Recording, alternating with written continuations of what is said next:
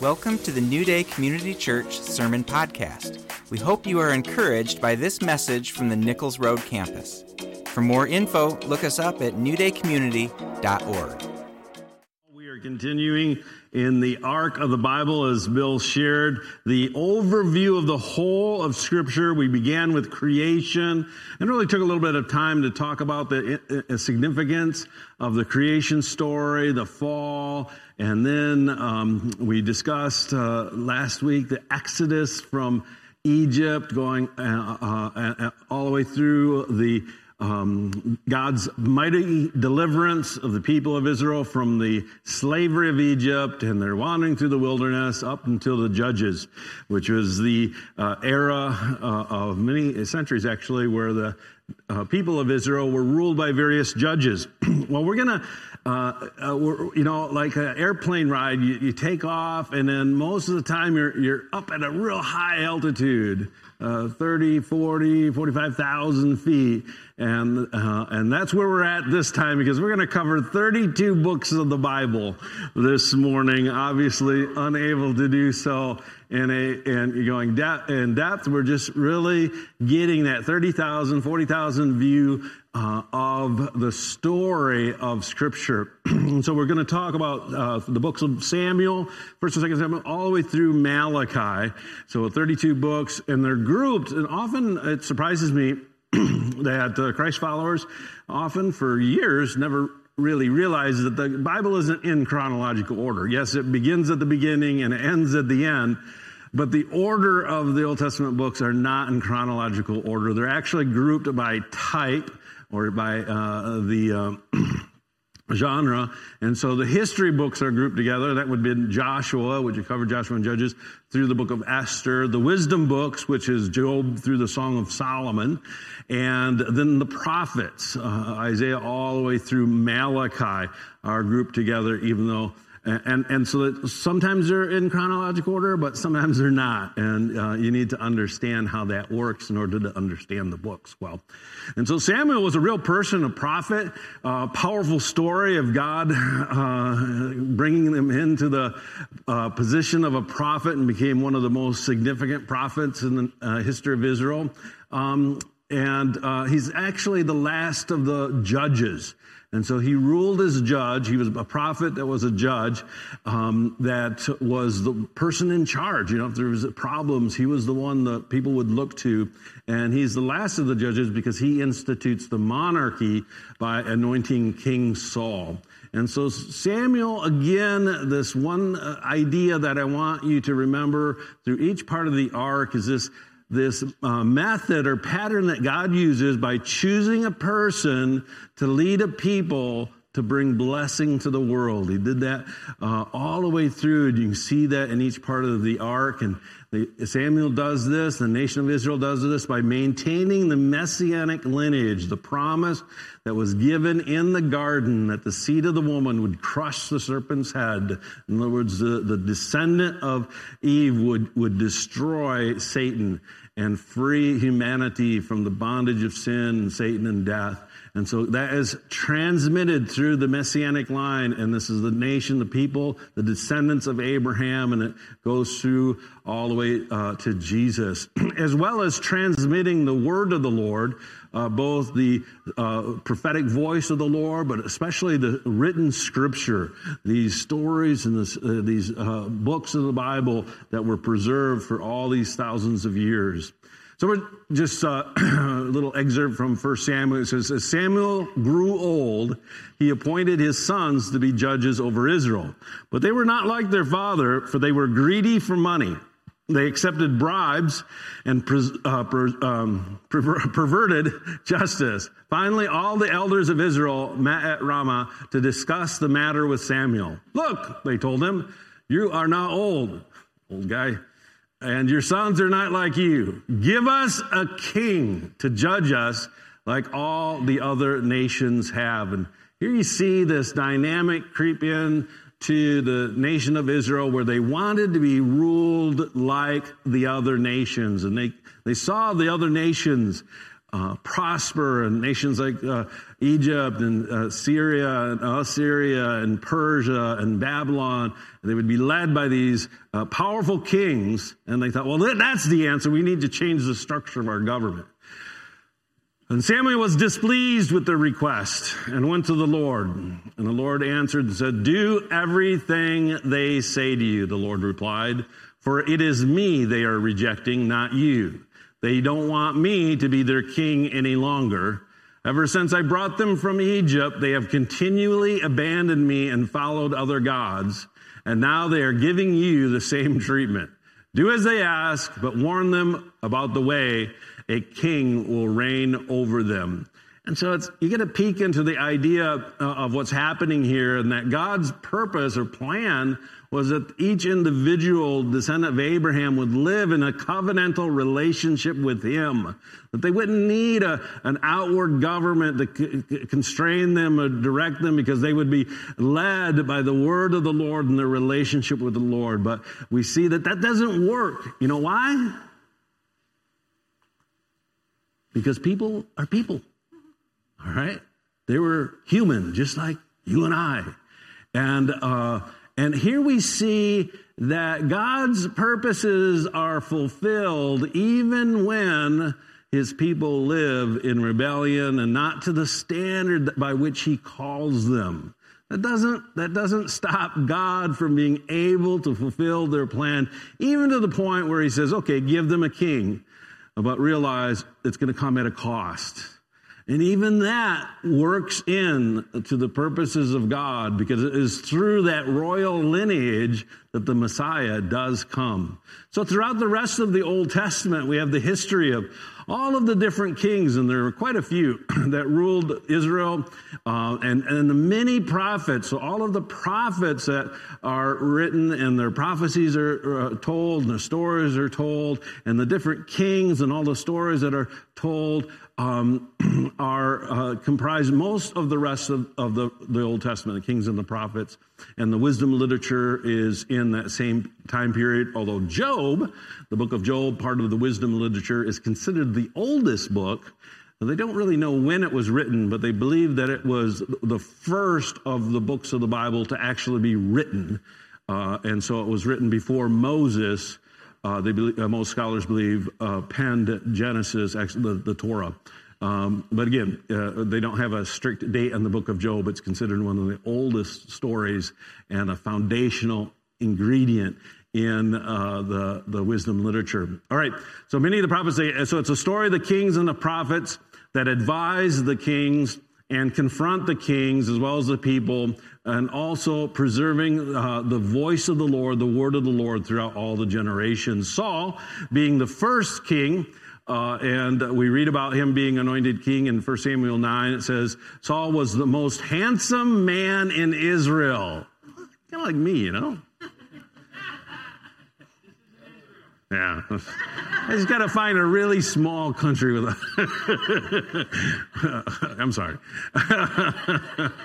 All right, Saul was the most handsome man, head and shoulders taller than the rest. Well, I'm certainly not there. All right, but here there's this handsome, and that's again is a significant. It's like he meets all of the external requirements. You know, big, tall, muscular, young, handsome guy. Um, and Samuel took a flask of oil, olive oil, and poured it over Saul's head. He kissed Saul and said, "I'm doing this because the Lord has appointed you to be ruler over Israel, His special possession." And here we have the story of him actually being anointed king in front of all the people. Samuel later uh, called the people of Israel to meet the Lord uh, at Mizpah, a particular location in the city. And he said, This is what the Lord, the God of Israel, has declared. I brought you out of Egypt and rescued you from the Egyptians and from all the nations uh, that were oppressing you. But though I have rescued you from your misery and distress, you have rejected your God today and have said, No, we want a king instead. Now, therefore, present yourself before the Lord by tribes and clans. And so Samuel brought all of the tribes of Israel before the Lord, and the tribe of Benjamin was chosen by Lot. And so they selected it down, narrowed it down to the tribe of Benjamin. Then he brought each family of the tribe of Benjamin before the Lord. And the family of the Matrites uh, was selected. and finally, Saul, uh, son of Kish, was chosen from among them But when they looked for him, he had disappeared. Poof, he hid. And they looked for him. and, and then they asked, they prayed, and, and the Lord said, in other words, uh, Samuel prophetically knew. He says, uh, um, they asked the Lord, God, where is he? They're praying. And the Lord replied, He's hiding in the baggage. All right? He hid in the luggage of all the people that came. Uh, and they saw him out and brought him, and he stood head and shoulders uh, above anyone else. And so I kind of see a little bit about the character of this guy. You know, he's big and strong, but he was kind of shy and he was timid and he was afraid. And, and when it came right down to it, he ran and hid. Uh, and Samuel said to the people, This man, the Lord has chosen your king. No one in all of Israel is like him. And all the people shouted, Long live the king. So they got what they wanted. They got, wanted a king and they got a king. And he, he begins well. He starts out like, like we saw in that uh, short little uh, story where he was, he was humble. He was actually fearful and, and timid in a sense and, and not, uh, uh you know, um, uh, over, not uh, overbearing and, uh, but eventually, the, that fearfulness and the fearfulness of the opinions of, of people led him to make mistakes and make rash decisions. And he actually violated some of the things that the Lord told him through the prophet Samuel. And so he, he falls uh, and, and commits sin and, and does things uh, contrary to God's will. And Samuel has to confront him says, uh, What is more pleasing to the Lord? Uh, when Samuel confronted him, and, and, and Saul was trying to uh, say, Well, I made these sacrifices. And uh, Samuel says, What is more pleasing to the Lord, your burnt uh, offerings and sacrifices, or your obedience to the, his voice? And um, Obedience is better than sacrifice is another theme throughout all of Scripture. Yes, there was a sacrificial system that atoned for sin, but God's desire is that we live obedient lives. All right. Sacrifices don't make up for disobedience. And Samuel says this listen, obedience is better than sacrifice, and submission is better than the offering of fat rams. Rebellion is, as, uh, rebellion is as sinful as witchcraft. Ah, and stubbornness as bad as worshiping idols. Don't want to be stubborn. So because you have rejected the command of the Lord, he has rejected you as king. Then Saul admitted to Samuel, Yes, I've sinned. I've disobeyed your instructions and the Lord's command, for I was afraid of the people. Here he confesses the motivation out of fear of people and did what they demanded. And Samuel said to him, The Lord has torn the kingdom of Israel from you today and has given it to someone else one who is better than you. And so Saul loses the kingdom. In other words, his descendants are not going to continue to be king, and it is given to a new king, and that's David, who becomes the greatest king in the history of all Israel. Uh, so David there stood there among his brothers, the story of uh, Samuel selecting David again. It was he was the least of all of his brothers. In fact, when Samuel called uh, Jesse, his father, to gather his sons, uh, he didn't even bother to gather uh, David because he was the youngest. He was out in the field tending sheep. And uh, Samuel prayed over each one of the sons and said, No, is there, is there another? And Jesse was like, Oh, well, yeah, there's that little kid out in the, in the field, and they went and got him. And uh, that was the one God had chosen, the least of all of them. And so David stood there among his brothers. Samuel took the flask of olive oil he had brought and anointed David with the oil. And the Spirit of the Lord came upon, uh, came powerfully upon David from that day on. And so here we have the anointing from the prophet according to the word of the Lord and David's uh, submission to that and the Holy Spirit coming on him to empower him from that day forward. So David's rule was faithful for the most part. okay. Uh, he was a unique king because he was a warrior, and so he could lead the uh, nation of Israel in battles, and he ended up conquering nearly all of the enemies uh, and solidifying uh, peace for the nation of Israel. But he was also a worshiper, and he wrote the, uh, many of the Psalms, which is the hymnal of the Jewish people to this day. Uh, he was a, a, a, poet. He was a, a minstrel. He sang, but he was also a warrior, and he was also a prophet because many of the Psalms, especially, are prophetic, especially concerning the coming Messiah. And so David's a very unique character in that he had so many of these qualities that we don't see in very many people throughout the story. Uh, so through David, that messianic line continues, furthering the promise of bringing a Savior uh, to the world. Uh, and he unites the, uh, all of the tribes. Remember, the tribes previous to um, uh, Saul being king during the times of the judges, all the way from the time uh, of Moses bringing them into the promised land, they basically lived separately as 12, uh, uh technically 13 different tribes, one tribe split into two. Uh, and so there were all these, these 12 tribes, and they were families, so they were related, but they kind of did their own thing. And sometimes they would fight with each other, and that's what the judges a lot of is about.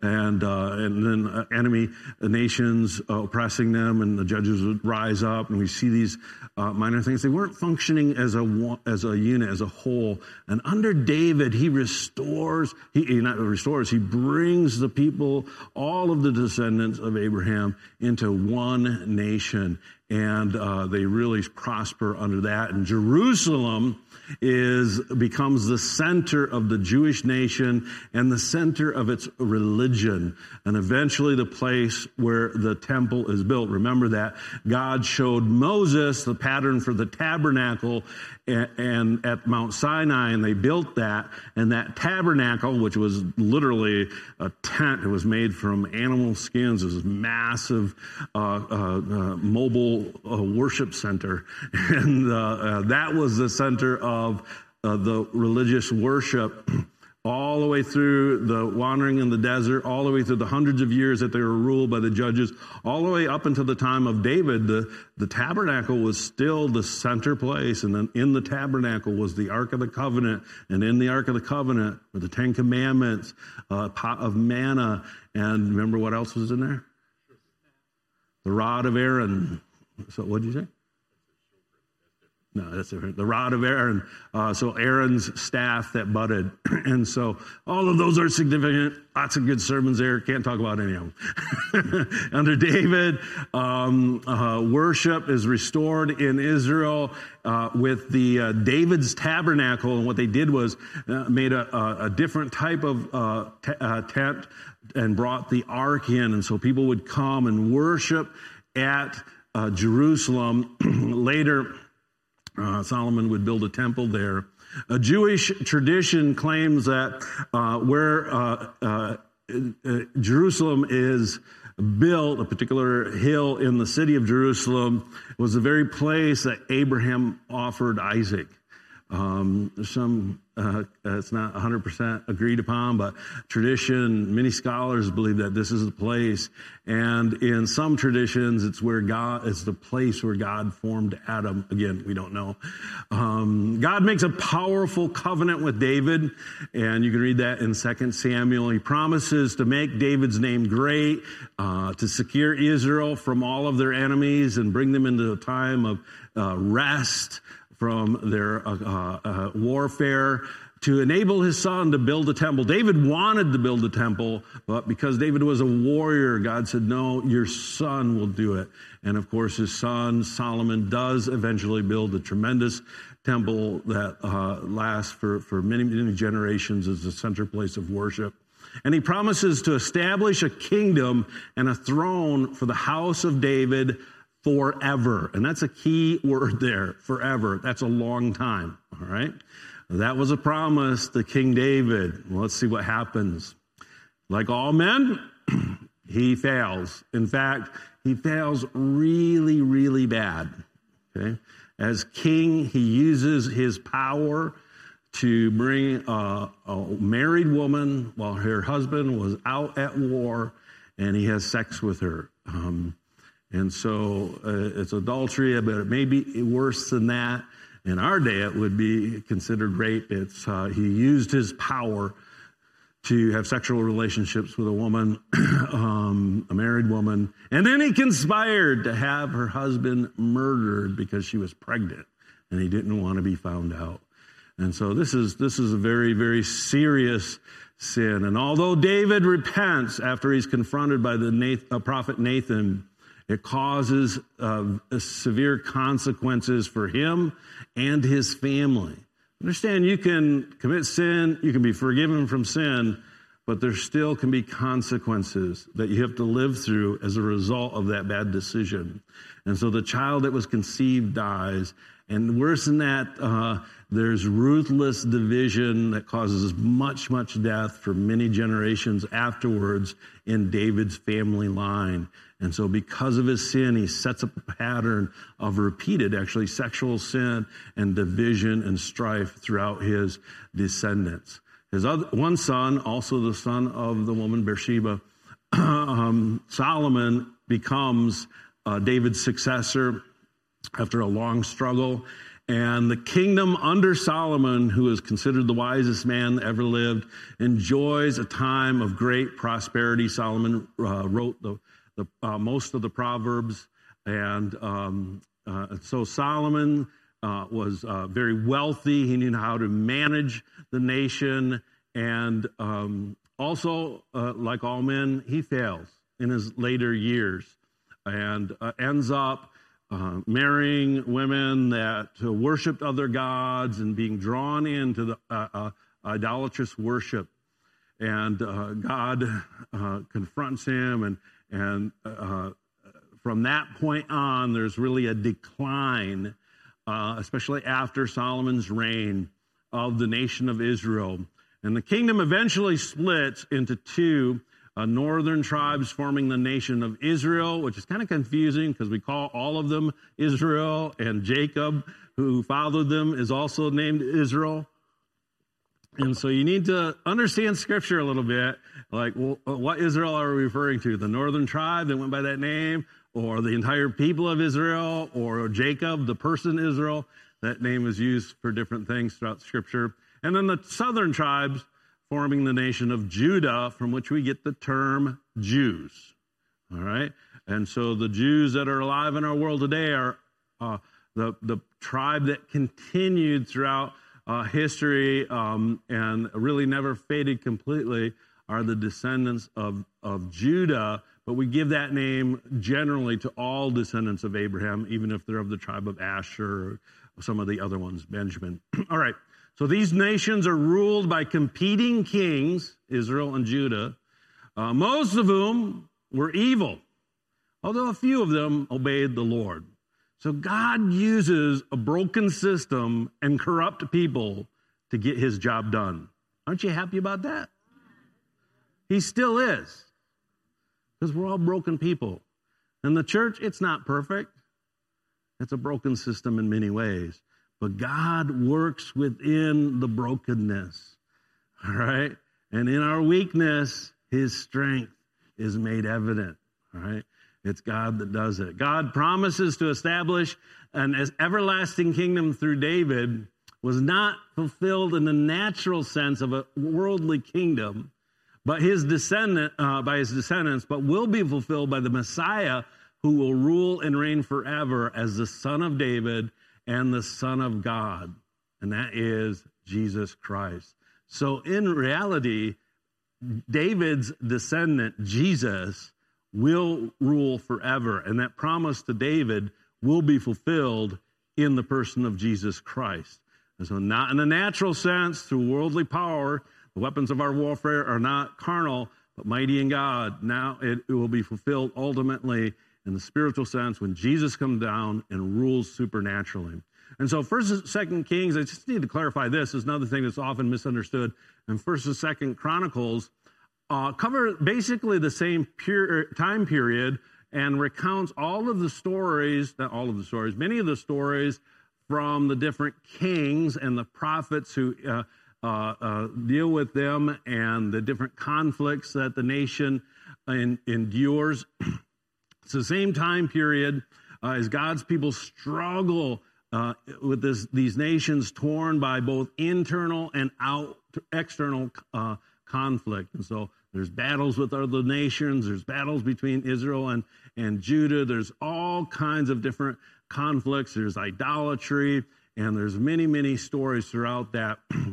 um, uh, yet we see in this broken system uh, the continuation of the preservation of the messianic line, as well as very clearly we see the character of mankind and the nature of God. And so these stories tell us that man, in, in whatever system uh, we find ourselves in, we break it because we're broken. And yet God's promise is faithful throughout all of that to continue to bring uh, redemption, to bring sal- the option of salvation if people turn and follow him. And so it's interesting to read some of these stories. And the nation will uh, decline because of idolatry, because of an evil king. It allows witchcraft or other altars to be set up or, or, or, or operates uh, sinfully. And then uh, God raising up another ruler that returns to the Lord, or they discover the scriptures and they, they return and begin to practice uh, proper worship and they tear down all these idols and they only worship the Lord God and, and God comes and brings deliverance for this nation. Um, uh, you know, and that lasts as long as the people are faithful, but when the people decline, then they fall into disarray and under God's judgment. It's important to understand also that the conflicts with the other nations were only to preserve the messianic lineage, all right? And so uh, the uh, when Israel, uh, the nation, the people of Israel entered into the promised land, yes, they had to to war to to reclaim the land that was uh, originally promised to God by Abraham, which they lost while they were in slavery. Then God returns them at a set time uh, uh, and it says in one place, after the iniquity, the sinfulness of the people that were living, living there had come to the completion. In other words, it gotten so bad that God was righteous in, in bringing uh, the descendants of Abraham back to conquer that land, to establish a place where the lineage to the Messiah and the Word of God could be preserved. But God, God's people were never meant to be um, uh, offensive in um, conquering other lands. And so they had very strict borders, and they only fought to preserve their borders. And the purpose for that was to preserve the messianic line and to preserve the word of God for the uh, uh, generations to come. All right, they were never meant to conquer the, the world uh, through military uh, means.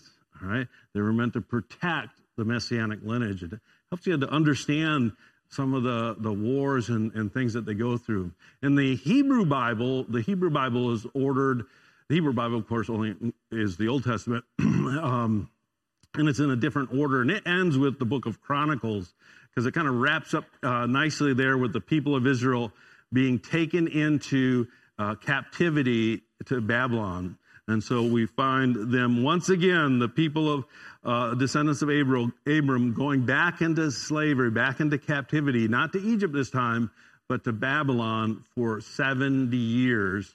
Uh, the final uh, chronological events in the Old Testament is a return from the Babylonian captivity, and the rebuilding of the temple is described in the books of Ezra and Nehemiah, as well as many of the most actually of the uh, minor prophets, such as Haggai, uh, Obadiah, Joel, and Malachi. Malachi being the last book in the uh, English arrangement of Scripture.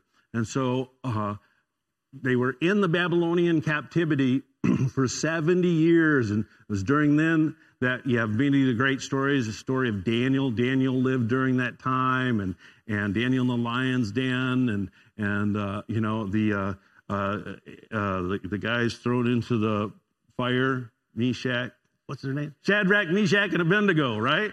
And the name of the fourth guy that they saw in the fire? Yeah, yeah, it was Jesus. It was an appearance of Jesus in the fire.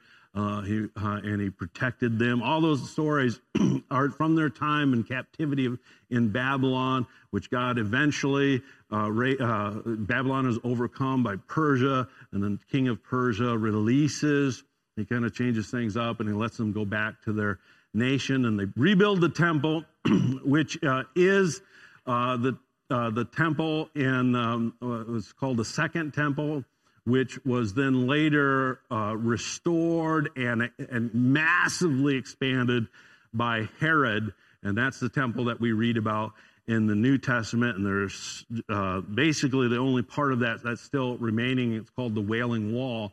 Was actually a retaining wall. It was not. It is not part of the temple, but it's the retaining wall that Herod built when he expanded the the flat area to when he built the uh, expansion on the temple. All right, and so uh, and because it was part of that uh, link back to the historical uh, temple, uh, people are there 24 hours a day praying. It's called the, the Wailing Wall because uh, Jewish people and Christians and people from all over the world go. I was there a few years ago.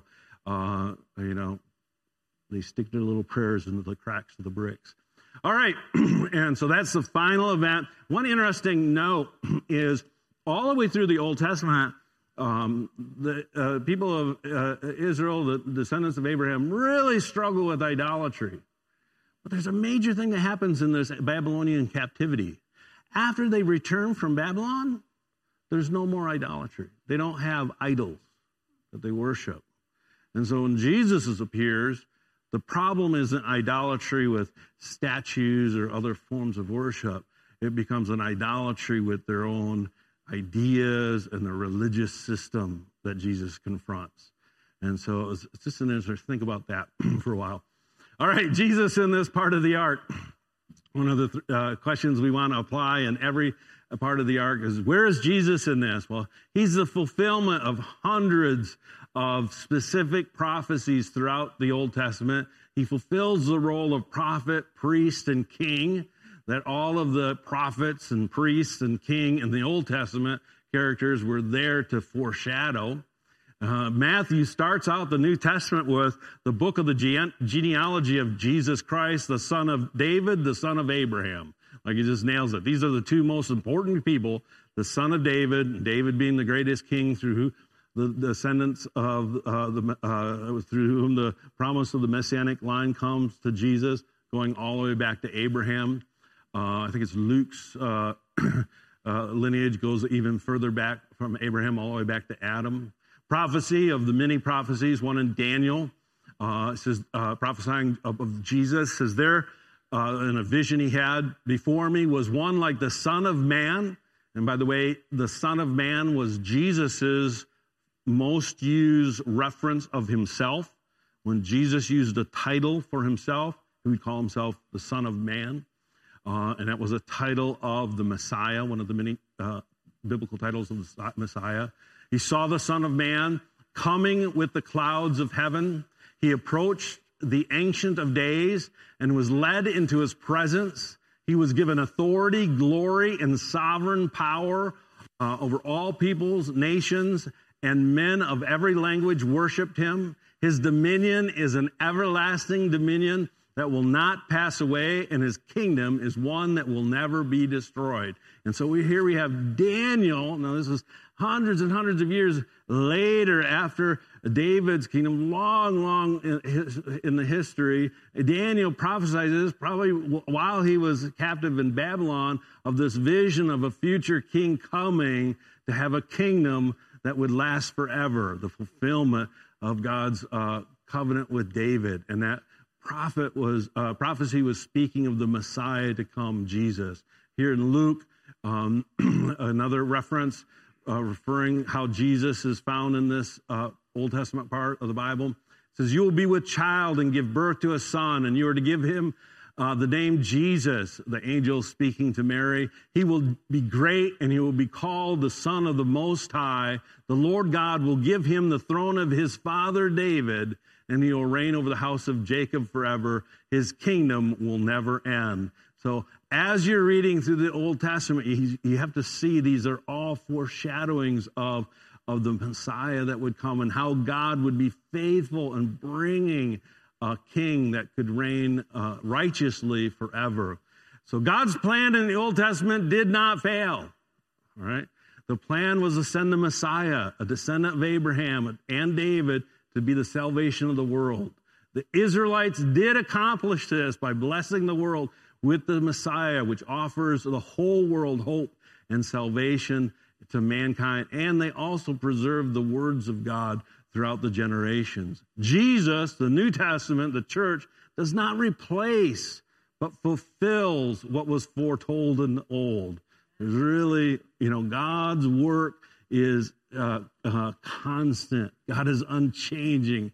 He works within the, the, the weaknesses of mankind, but he always fulfills his purpose.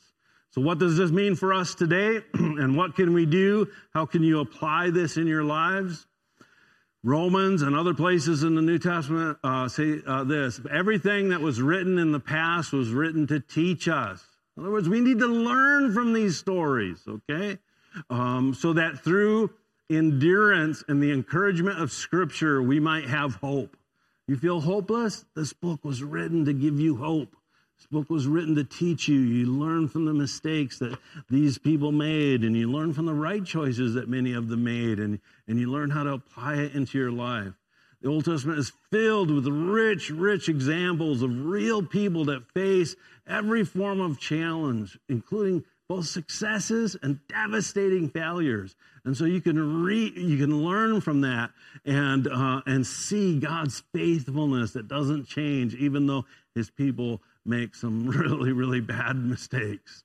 And even though the Israelites repeatedly violated God's law, uh, and every character falls short in some way, God is faithful. He doesn't give up, and He finds a way to fulfill his promise. And the same is true for your life. When you fail, when you totally screw up and you think all is lost. No. Guess what? It doesn't it doesn't stump God. He if he can work through all of the failures of all those kings, my goodness, he can handle what you're going through. If he can manage the failures of entire political systems and uh, world governments and still preserve his word, you know what? He can endure a change of administration in a little country known as America, the United States. You know, are you hearing me? You don't need to worry. God is sovereign. His purposes will be fulfilled. And we can learn this from Scripture, and it grounds us, it gives us a foundation so that no matter what happens, you go, oh, this is not as bad as what they went through. You know? All right. Jesus is the Word of God, right? Bible is the Word of God, right? So there's a direct connection between our knowledge of these stories, as hard as it may be, might have to actually read some background, get you a good study Bible. The NIV study Bible is actually good, even though I don't prefer the NIV translation. It's not bad. uh, it's a good translation. It's nearly inspired translation. NIV, just a joke. Sorry about that. but the NIV study Bible is actually one of the best. And so it just has introductions to each book um, of the Bible. Read those introductions.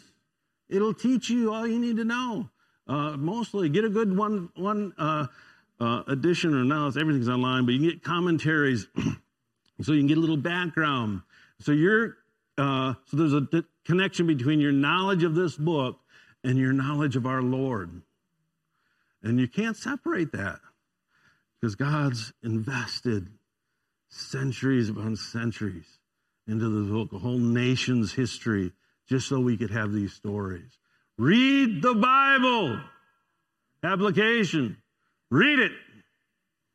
Even if you don't understand it, keep reading it. Study it a little bit. Learn how to learn.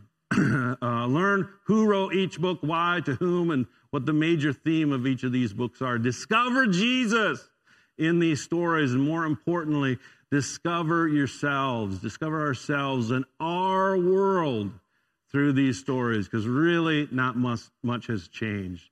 Don't strive just to understand the Bible, but to understand God's word well enough so that the Bible enables you and I and us to understand our world and how we fit into it.